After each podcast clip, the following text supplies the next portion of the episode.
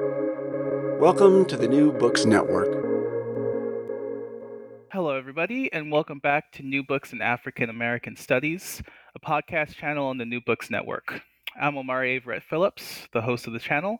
Today, we'll be talking to Dr. Joshua Myers about his new book of Black Study. Dr. Joshua Myers, welcome to the show. Oh, thanks, brother. How you doing? I'm doing. I'm doing great. How are you doing? Awesome. I'm doing well. Good, good. Uh, well, I wonder if you could just start the interview just by telling us a little bit about yourself. Yeah. Um. So, wow. Originally from Orangeburg, South Carolina, um, and you know, grew up in a very black town, and with the perspective of two HBCUs, um, Claflin University and South Carolina State University. Um, black institutions sort of shaped me. Um, and so I knew that, you know, when I went to college, I wanted to go to an HBCU. Um, so I ended up going to Howard University. Uh, long story short, that's where I discovered Black Studies and uh, ended up getting my PhD in African American Studies at Temple. And now I'm back at Howard, been back for a decade now, um, teaching Black Studies. Um, and so at some point, um, the bug got me, um, I guess. But it was, I think it was inevitable in many respects. Um, think when I really consider my background. Um, but that's how I sort of arrived to this particular moment. It was through Black institutions, um, through Black communities. So, how did you come to this uh, specific project? So, this was something that I think may have started in my undergraduate development at Howard. Um, but certainly by the time I got to graduate school, I spent a lot of time thinking about the nature of Africana studies as a distinct intellectual project and as a distinct practice. Um, working with my undergraduate mentor, uh, Greg Carr, um, my graduate advisor at Temple, Nathaniel Norment, who both had uh, various projects um, underway that were defining what Africana studies was as a discipline, it sort of naturally became part of what I wanted to do as well. Um, with Norment, um, whose recent text, African American Studies, the Discipline and its Dimensions is Critical, I was able to delve deeply into the Black intellectual tradition as it related to academic disciplines. Um, early on, you know, I was disabused of the notion that Africana studies was simply a collection of Black thought in different disciplines, let alone like a synonym for African American history. But I needed to know what more about the ways Black thinkers engaged that question. And so in grad school, I would find that there were struggles happening within those disciplines with with Black people in those disciplines and these were struggles that in many ways mirrored what was happening in the black world in the streets, right? And so I think of like Jacob Carruthers, for instance, linking Carter G. Woodson and H. Rap Brown in his pamphlet Science and Oppression. And so these were not simply black academics, black intellectuals struggling to earn tenure and get publications out, even though that's part of it there is an epistemological break that they are also making. And it's from that foundation that I start to understand the nature of that break. This led me to my own dissertation project. And in my dissertation, I consider the literature of academic, institutional, and disciplinary developments as they concern the structures of the humanities and the social sciences, and then how Black intellectuals confronted this entire architecture. And so of Black Study is basically me doing that in a different form than a dissertation, than a study itself, right? It's a reformatting, it's a reframing, but the essential concern is there. What is Black Studies as a discipline, as a non discipline, as a meta discipline, as a whatever we want to say, right? As an intellectual practice that is distinct. What is Black Studies? And for me, I thought that, you know, one way to reformat this is to use intellectual biography as a, as a covering for this more direct engagement uh, with the nature of this epistemological break. Awesome. Well, let's I guess let's get into that then. What what is Black Study? What is Black Studies? Yes. So I use Black Study as a kind of way to frame some frame a practice that's beyond just what we can do in the academy. Um, Black Study for me is the break. It is a term that speaks to the nature of Black thinking and study that happens regardless of regardless of and often in spite of the institutional formations that have been imagined to restrict and negate Black life, which I would argue is the academy, but not just the academy, but the whole system that we find ourselves in. Black study precedes that and it exceeds that and its limits. And so, because it's before and beyond, it was there for scholars who were surrounded, as I write um, in the introduction. It was there for them to pick it up. It was there for those who wanted to imagine differently. It was there for them, but they did not create it. They did extend it, though. And so, this is a tradition of thinking is an orientation towards thought.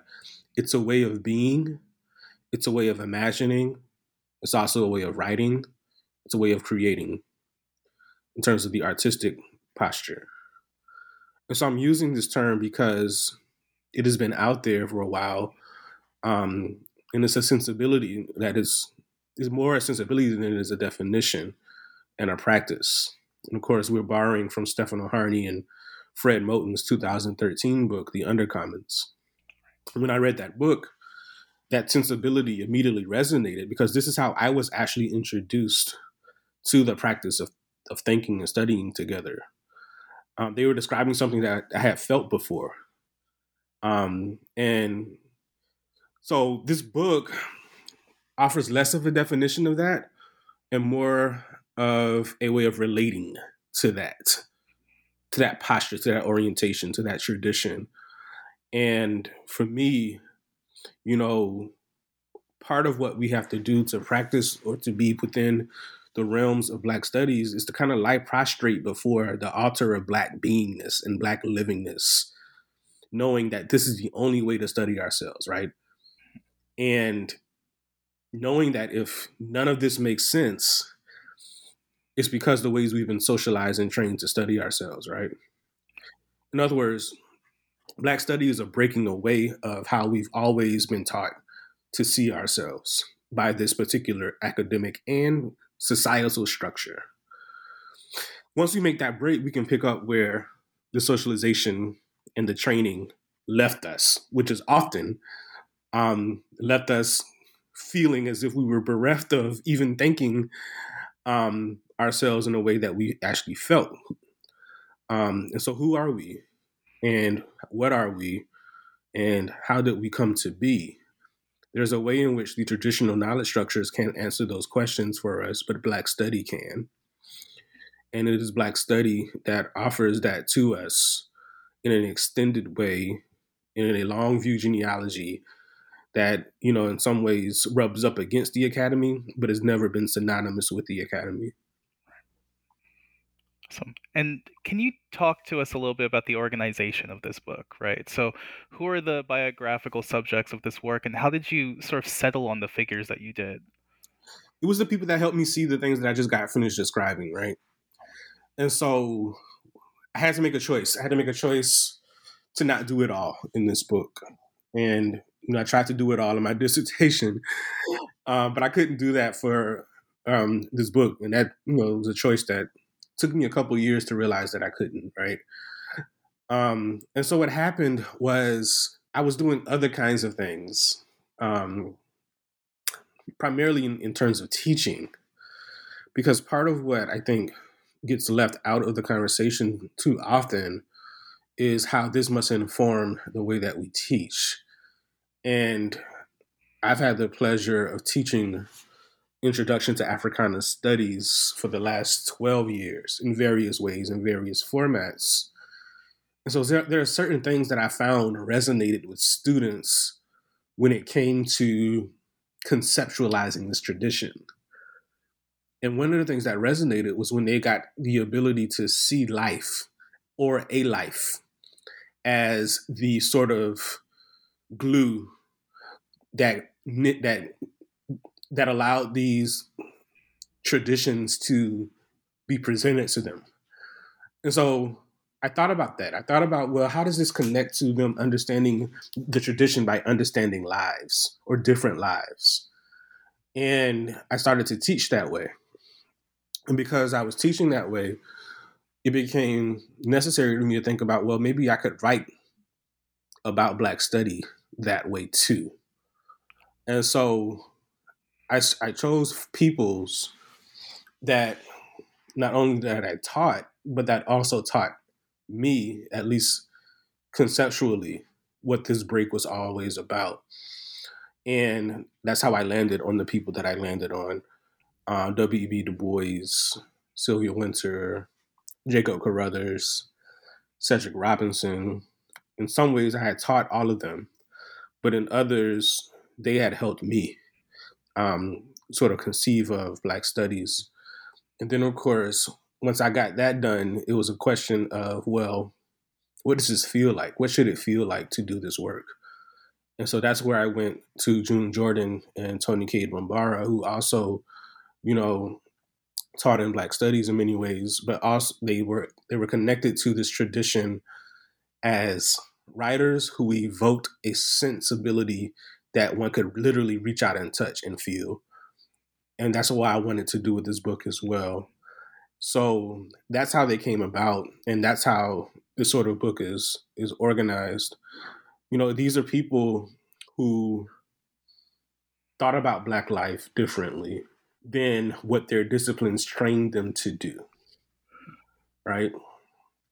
So, how did they confront this? Not just within their disciplines, but the whole structure of knowledge and the things that that structure sort of presented to them as norm as the norm, right? The separation between the thinker and the thing being thought. Um, the, the idea that knowing was a privileged endeavor only available and accessible to an elite. Um, that elite then becomes the self, and everything that's not the elite becomes the other, right? And all of these formulae, which of course are central to the development of disciplines. And I think it's Wynter and it's Robinson and it's Carruthers primarily who show that in their work. And it's Du Bois who has to confront that, even as he doesn't name it all the time. And so, that being said, there are many others who could, I could have written about, right? I could have written about uh, Vincent Harding, who is someone I, I think I eventually will write about, right? Because he's doing the same thing. Um, you know, I could have written about Hortense Spillers. Um, she's doing many of the same things. There's so many people, um, particularly the generation who got their PhDs in the 60s and the 70s and into the early 80s, who are doing similar things with knowledge, the knowledge that they've been sort of trained to acquire, and then the knowledge that they bring from other alternative form, form formations that represent Black life in its own way there are many people that could that we could have written about. In fact, this is about a whole tradition that, in many ways, that generation uh, represents, and so and represent it well.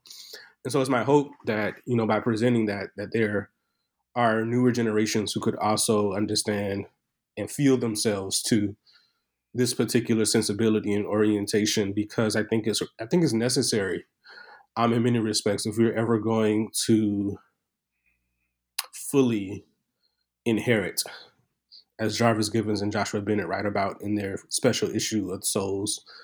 If we're ever going to fully inherit Black studies, we have to inherit this sensibility to and I, I want to get into I think uh, a little bit of the book, but you brought up teaching, and oftentimes teaching I feel like is the the other thing that we do, right, as opposed to like sort of the research, which is considered sort of the the actual work. And so I'm just wondering, could you, could you talk a little bit about your approach to the classroom, right? How do you view teaching? How do you view uh, the classroom? What are some of the things that you like to do within the classroom? And do you do you see it as sort of the other thing, or do you see it as sort of very important to the work that you do? It's definitely not the other thing. It's the thing that dominates for me. Um, not only because you know I teach a full load, it's also because if we're not here for students, you know, it's hard to imagine us being relevant in any respect, right? Um, you know, the text, the book is almost, you know, writing in this particular format and in this form, you know, I hate to say it, you know, it feels like it's obsolete sometimes, right? Um, but if we write as a as a way to inform our teaching, or if we engage with the text or, or and, and or our research as a way to inform our teaching, it enlivens the writing differently. And that's something that I think we have to understand that, you know, these aren't two separate practices, they go together. I think, you know, the powers that be who determine our worth and create metrics for determining our worth also see them as separate. And sometimes we accept that, but I believe that they should, in fact, go hand in hand. And what's beautiful about the classroom is you can actually work out ideas in real time. You can see what resonates. You can see how collective knowledge production, right, might be a better way for academics to think about their own individual contributions, right? Um, and so all of my books come out of that. Like my first book was a collective was a collective contribution. My name is on the on the cover, but it's a collective contribution. Um, my second book, um, you know, it comes out of that same sense of collectivity where I'm taking students through all of Cedric Robinson's writings, and that's informing how I then write about his life because I, I am hearing what they are getting, and I'm hearing what um, others are seeing and saying, and I'm realizing that this is something that we need to kind of punctuate in in the writing of who Cedric Robinson was. And my third book, of course, it was the it was the classroom as well, and seeing what resonated with students, and seeing what needed to be elaborated on, and seeing how they're feeling about their particular position in the Black Studies and Africana Studies, and how to sort of connect with their feelings to what has already been said. So um, for me, it's inherently uh, connected. And of course, the classroom is not just the classroom. The classroom is also the hallway. The classroom is also advising student organizations. The classroom is also participating in events on campus and in the community. The classroom is also organizing study groups that are not necessarily connected to uh, the university. The classroom is also doing what we're doing right now, right? And so there are many different ways that we can bring sort of narrow lecture or the narrow seminar into a different kind of practice that then differently resonates. And I think that if you are honest about it as a scholar, your writing should change as a consequence of that. Absolutely, and th- thank you for that. Someone that cares very much about the classroom and cares very much about education in all of its forms. It's wonderful to sort of hear that. Um, so let's let's jump into sort of this into this work of yours. So uh, you talked a little bit about the introduction and how it sort of focuses upon June Jordan. Um, and I wonder if you could just give us a little bit more, right? What does June Jordan represent in, in this source in this study of Black studies, and why did you place your analysis of her work in the introduction? I mean, that's a that's a great question. Allows me to kind of think about it more because you know I, I don't see it as an analysis per se. I frame it as more of a meditation. Um, because I didn't really have the space or the opportunity to do a full analytical treatment for now.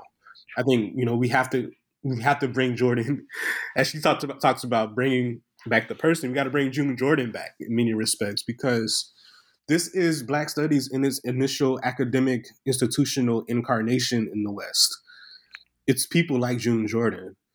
And I'm thinking about her nurturing Black Studies with her colleagues at City College and her students at City College, but also just Black people in New York, Black and Puerto Rican people in New York. Um, and so she writes this essay in, in, at the height of that moment that is so important for me, right? Black Studies bringing back the person. It's been on my syllabus for the last 11 years. Um, well, it's the quote, the epigraph of my syllabus. And she writes in that piece that I think is a central, central conceptual pivot when that is foundational to Black studies. She writes in that piece that we are the primary sources of information. It's a very interesting we here because the we she's talking about are the we that have been, that have been marginalized from academic spaces, that we that have been taken away uh, from the university and brought back, or it came back, or not just taken away, had never been considered. Um, and so the idea that we can be primary sources is, of course, a confront confrontation with the academy's ways of knowing, the ways of studying. It's a confrontation with the authorities that are dominant in knowledge production. I mean, it, it displaces in many ways the archival document. It displaces the experiment. It displaces many of the qualitative methods that are somehow seen as superior than simply existing as the primary source yourself. And in fact, we're not supposed to say that we are involved in our work, right? We're supposed to be objective, right? But she says, no, we are the primary sources of information. And what that did is it gave students and faculty, to the extent that they had been marginalized, it gave them the authority to tell their own stories to frame their own realities and to also, and this is the critical part, to also imagine freedom, imagine, imagine liberation as issuing from that framing. This is the critical intervention that defines Black studies. And it is not, as, as some might argue, you know, there's this kind of idea of, you know, the derogatory term like me search or um, many other ways that people sort of kind of clown this notion of, of, of black knowledges. But it doesn't close down poss- the possibilities, it opens them up. And Africana Studies has yet to fully chart a path towards a methodology that takes seriously that we are the primary sources of information. Of course, we've started and we've been work struggling, we haven't fully realized it yet. Um, but you know, there are other critical interventions that she makes along with that essay. Um, several of them, several of them I cite in the meditation that opens the book. But she begins to talk about this notion of life studies, um, which is why I deploy the word "living" in the subtitle. I mean, that's really what it's about, right? Living. How do we live? How do we live? How might we live? Right?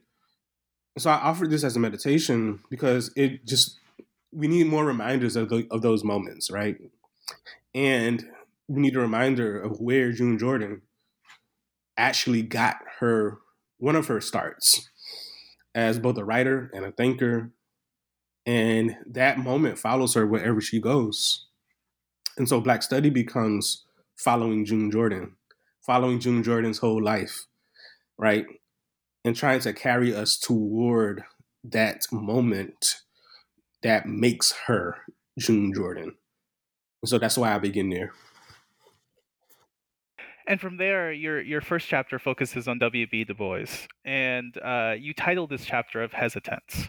So, what is hesitance, and how does Du Bois fit into this concept? And again, another question at level here: uh, What role does this concept sort of play in our understanding of Black studies? Yeah, so I think, you know, I was thinking about a word that might help me frame Du Bois's own contribution to the sort of way that I was thinking about Black studies. And we were in an interesting moment. I started writing this, I don't know, 2011, I guess, 2011, 2012, somewhere in there. Um, and it's an interesting moment because I think in the year 2012, Du Bois received his long belated appointment to the University of Pennsylvania as a full faculty member, um, which I felt was, you know, interesting. And they had a whole conference to celebrate this. And I thought it was interesting because at that conference, there were several scholars who were framing Du Bois as the founder of their own disciplines. And I thought that was very peculiar. And it was only at the last panel that somebody mentioned Black studies or Africana studies. Um, and I thought, hmm, isn't that interesting? Du Bois is the founder of all of these things. and so it the next year, uh, we celebrated or commemorated, I should say, um, 50 years after his passing at Atlanta Stephanie Evans, by the way, Tukufu Zuberi did the first conference at Penn, uh, organized it along with many other people at Penn. And then Stephanie Evans did, did, did a conference at Du Bois's academic home in many respects Clark Atlanta University, um, an institution that did not hesitate to give him a full academic position in the 19th century. Um, of course, you know, they would later force him to retire, but that's another conversation. At that particular convening, it felt more like who Du Bois was because you had not only scholars and academics, but you had people who were connected to community struggle and artists and folk who similarly would have been discarded had it not been for a black institution where they could find a home, right? And in that particular moment, I gave a talk around, in that particular convening, I gave a talk on his essay, Sociolo- Sociology Hesitant. And I called the talk Science Hesitant because in that particular essay, he's not just talking about the discipline of sociology, he's talking about the whole of Western science. It's really his earliest foray in the philosophy of science. And I have been grappling with this because I said, as I said earlier, I'm grappling with the ways in which Black scholars confront the architecture of Western knowledge. And here Du Bois is in 1905 writing a critique of the idea that one could learn with exactitude how human beings behave. And in that article, there's no mention of black people. But as Ronald A.T. Judy writes, the Negro sits at the edge of that essay. Because what, he, what is Du Bois doing in 1905? He's organizing the Atlanta University Publications, which is really and truly the first academic incarnation of something that we might call Black studies in the United States. He's thinking about science and Black people at the same time. And so, what this means for us is that Du Bois found something about sociology wanting, and it was not just the way it ignored Black life or misread Black life. It was something in the way that it sought to achieve universal laws and apply them to Black life. Du Bois said that there is law, and then there is chance. I think chance is a way for us to practice our hesitance. For we know what we know then, we know now what we know then, that there is something that continues to be foul about the way sociology approaches Black life. And so hesitance becomes this mode of tentativeness. It is contemplative, it is thinking about different possibilities before you move on to the next step. It's not rushing in, it's not assuming anything is stopping and pausing to consider. Hesitance then becomes a place to really think about the place we are and the practice of thinking that we have inherited again. And some of us have to deal with with the ways that that inheritance may or may not be applicable to who we really see ourselves as. And for Du Bois, that hesitance is what allows him to practice something different in what eventually becomes mainstream Western or United States even sociology. And chapter two focuses on Sylvia Wynter, and you write that her work, and I quote, reveals that this hegemonic assumption of liberal ontologies can be dangerous locating much of her critique in the question of the human. Likewise, this chapter is titled Of Human. Uh, so, can you explain Wynter's pursuit of the, as you state, sort of the re narrativization of the human and how this connects to our understanding of Black study? Yes, I can, but I don't know if I can do it quickly. take your time. Take your time. It's very important to the study of Black life, but she is often framed as important to only the study of the thing that externally restricts or negates Black life. In this chapter, I wanted to show both sides of her. And doing that meant thinking about Wynter before 1984. And I kind of pulled that year out, but you know, that's the year um, that she writes or publishes the ceremony must be found. Um, this big article that has elements of so much of what she would do later in it. Um, but before 1984, what is Wynter doing? This is really interesting question. Um, there's a scholar, and hope I don't mess up the name, Norval Edwards, who's written about this as well. Um, the pre 1984 Wynter. Um, but she's involved in a lot of different things. Of course, the novels and the plays, but also the early essays on literary criticism that I think are important for positioning not just, you know, the emergence of man, as she would write later, but also positioning Black resistance, positioning Black cultural authority, positioning Black humanity. And it is there where I resonate most with Wynter's contribution. And that comes before she reveals the hegemonic assumption of liberal ontologies, right? That's before that happens, right? She foregrounds her study of the human with the study of Black life. And so the Western, this Western conceit that we're trying to confront and understand all begins with the idea of the self as the knower. So it means that they had to define the self. And so what that's what Wynter's work does later. T- it takes us through that whole process and allows us to see how it ended up over determining the modern world's development. And so this includes race, it includes gender, it includes class, it includes sexuality, it includes all manner of division that is necessary to maintain a coherent self as against an unwieldy and antagonistic and threatening other. The academic disciplines are implicated in all of this. This is what I write about. And so Wynter shows us this.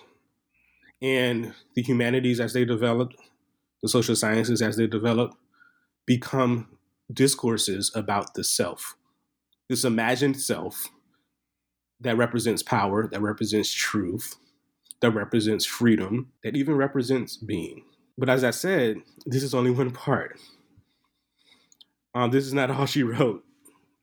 Um, but for Wynter, also for Wynter, Black life is not simply that, right? It's not simply being the other to man. It is more complex. And it is in Wynter's acknowledgement of the existence of an underlife. She, uses the word underlife.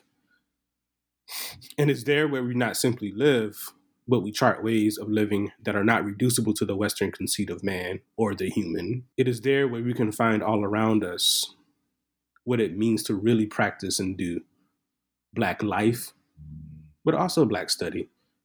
Because Wynter is very clear is that that is where the energy for doing intellectual work differently will come from.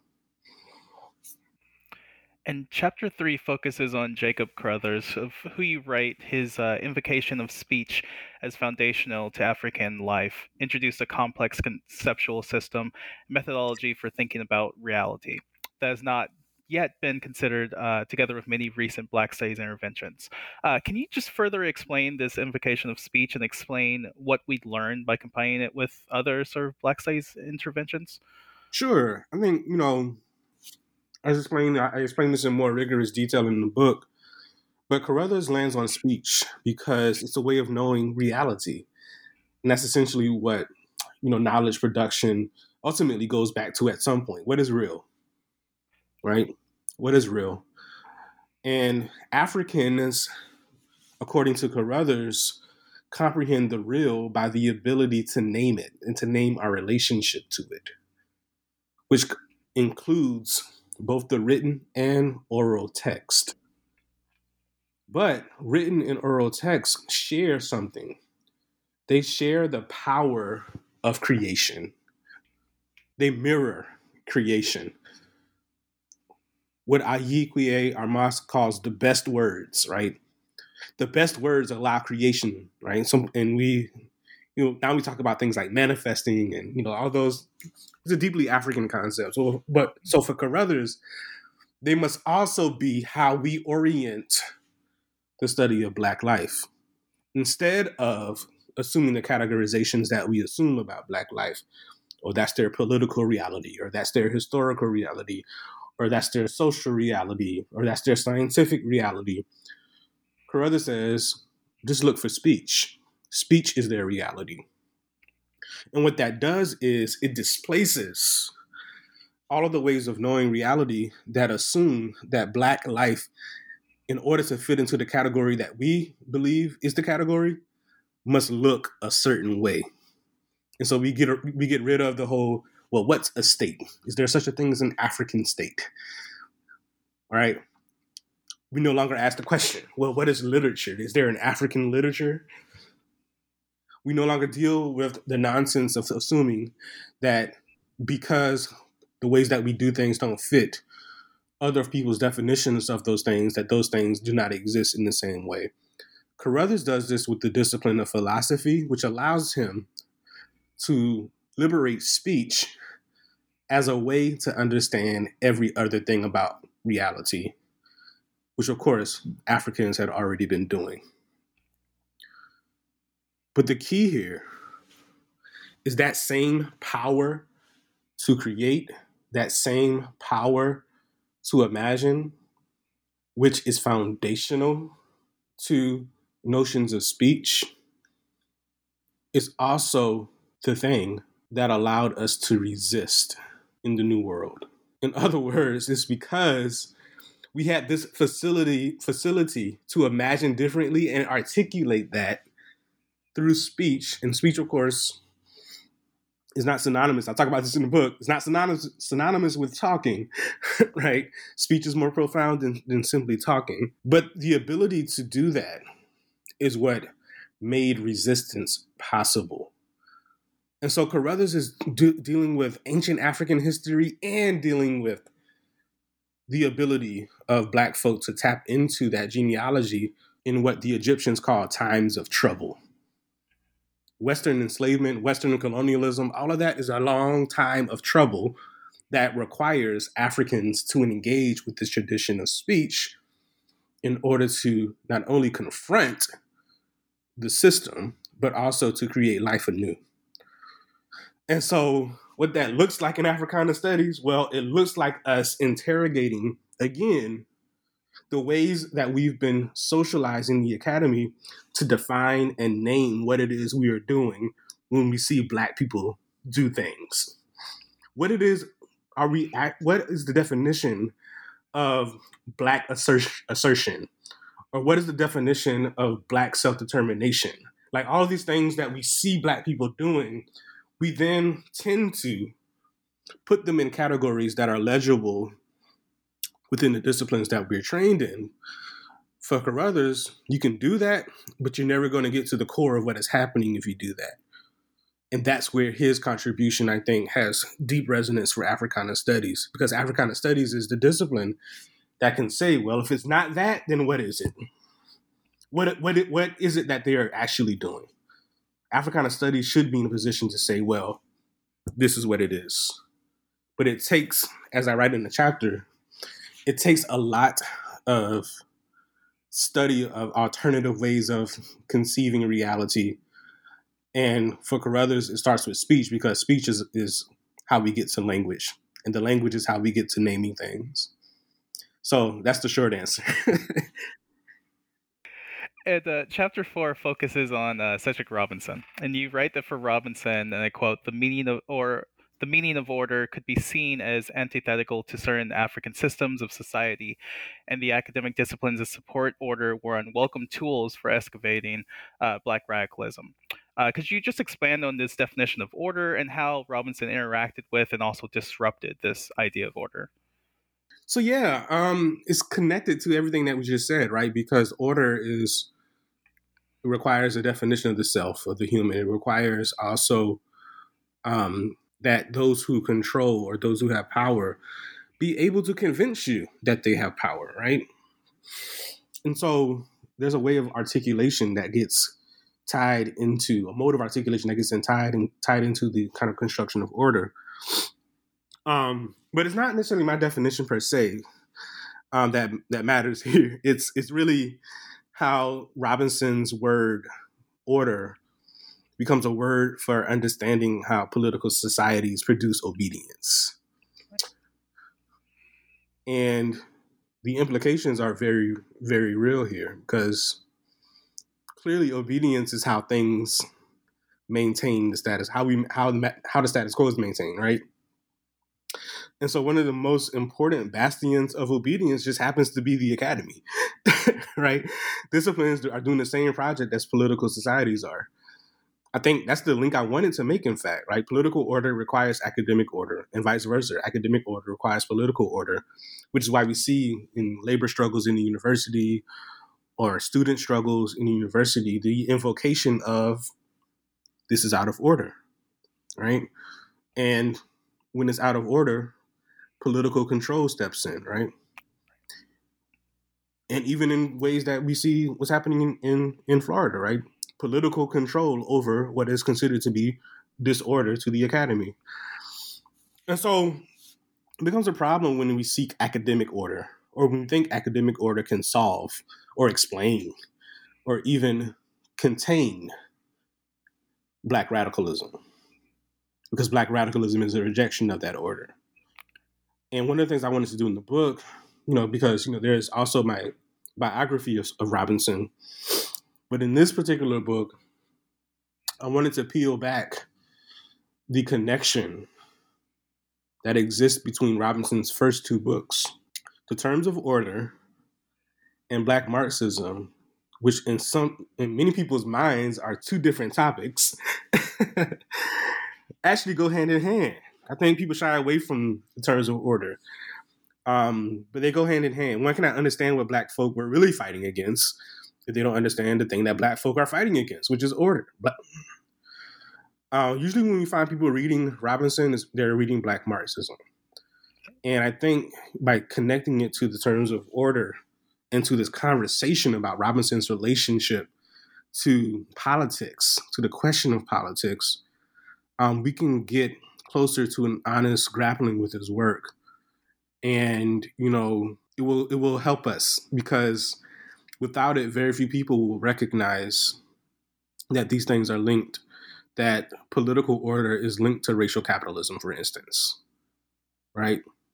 And that all of it is the province of Western in a Western intellectual tradition that Robinson consistently confronts in his work, right?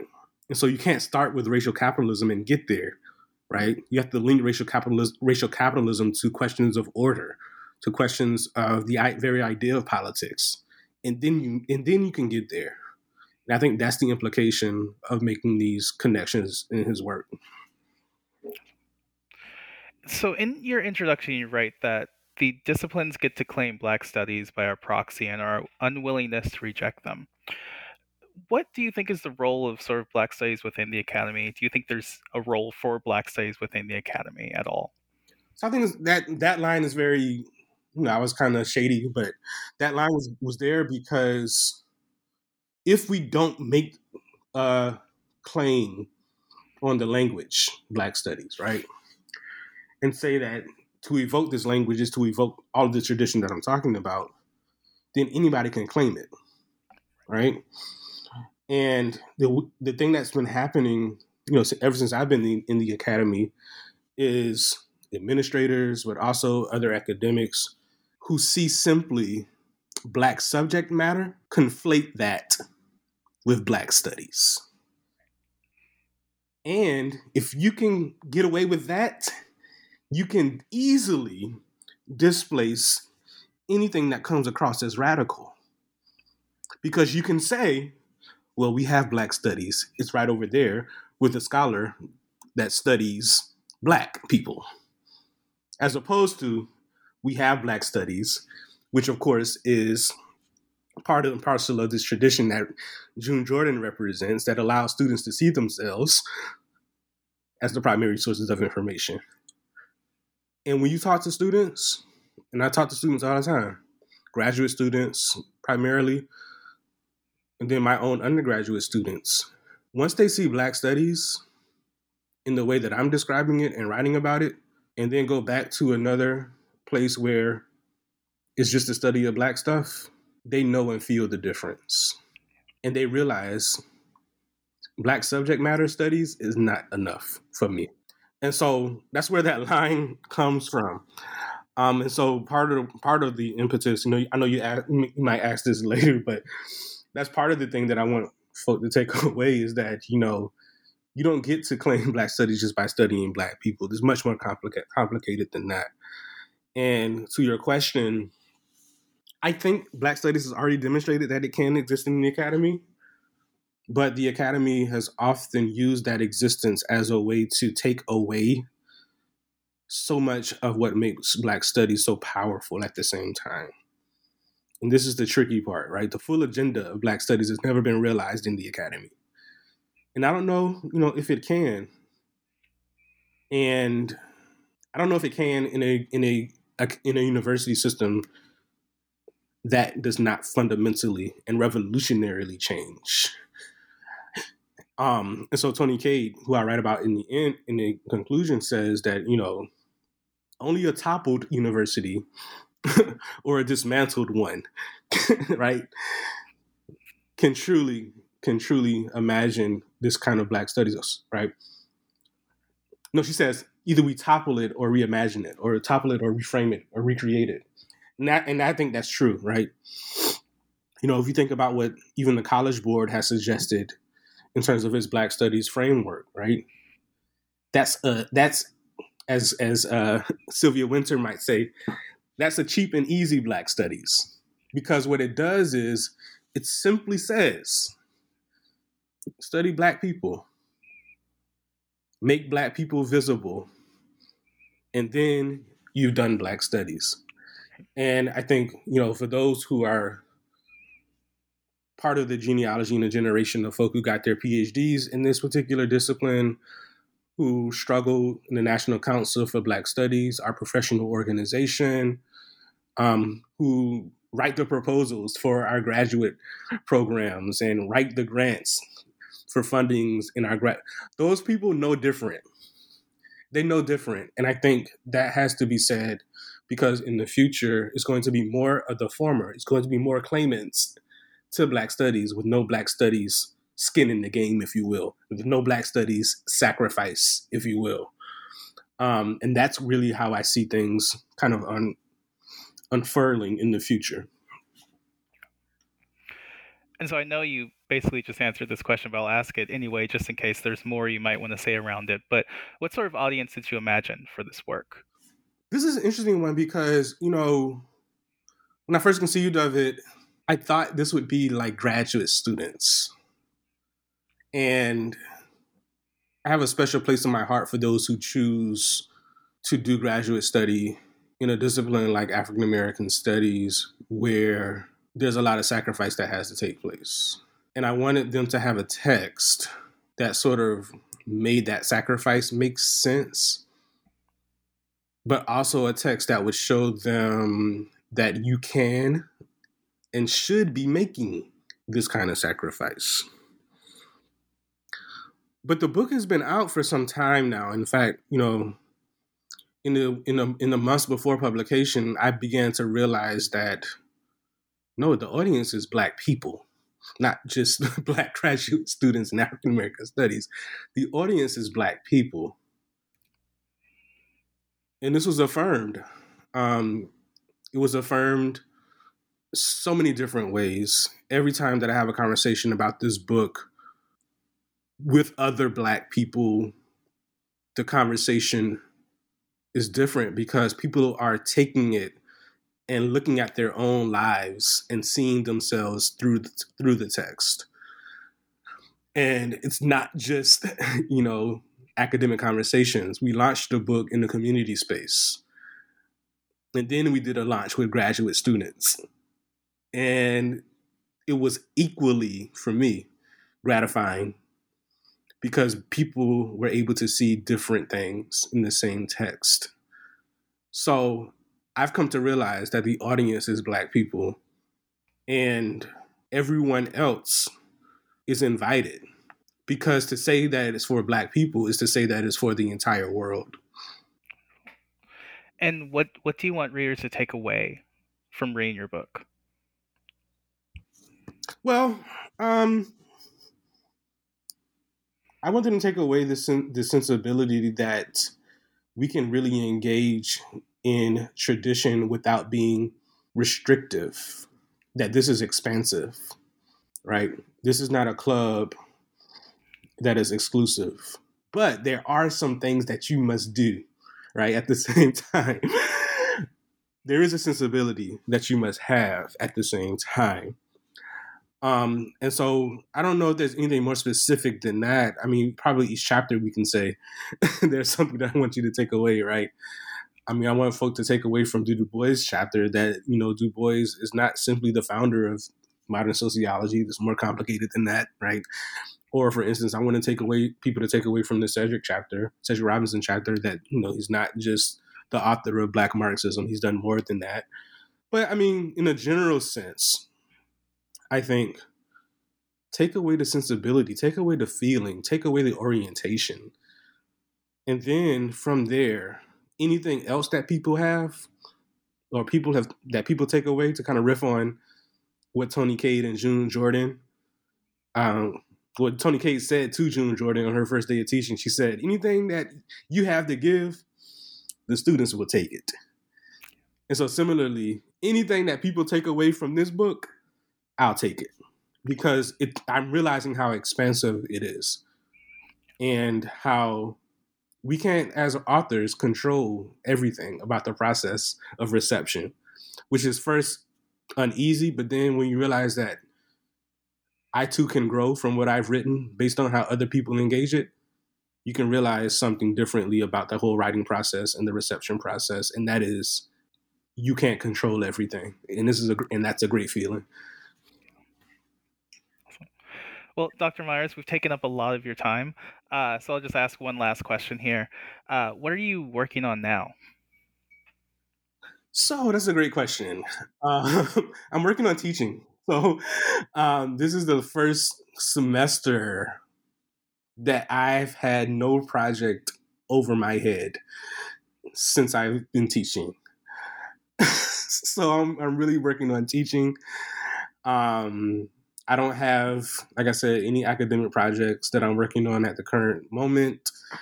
Um, my next book project that I hoped that I hope to get published is actually um, a collection of poetry. It's called Holy, Go- Holy Ghost Key, um, and it's a and it's a collection of poems that were written in tandem with my experience of live music.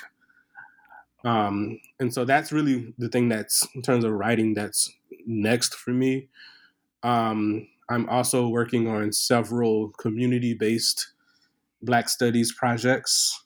Um, one is with Abdul Akil Ahmad, uh, James Pope, Tasneem Siddiqui, um, Kamal Rashid, and others, trying to create an intro course that is applicable not applicable, but that is available and is, is relevant to all peoples. It's called Intro for All. And I'm also working with the SNCC Legacy Project.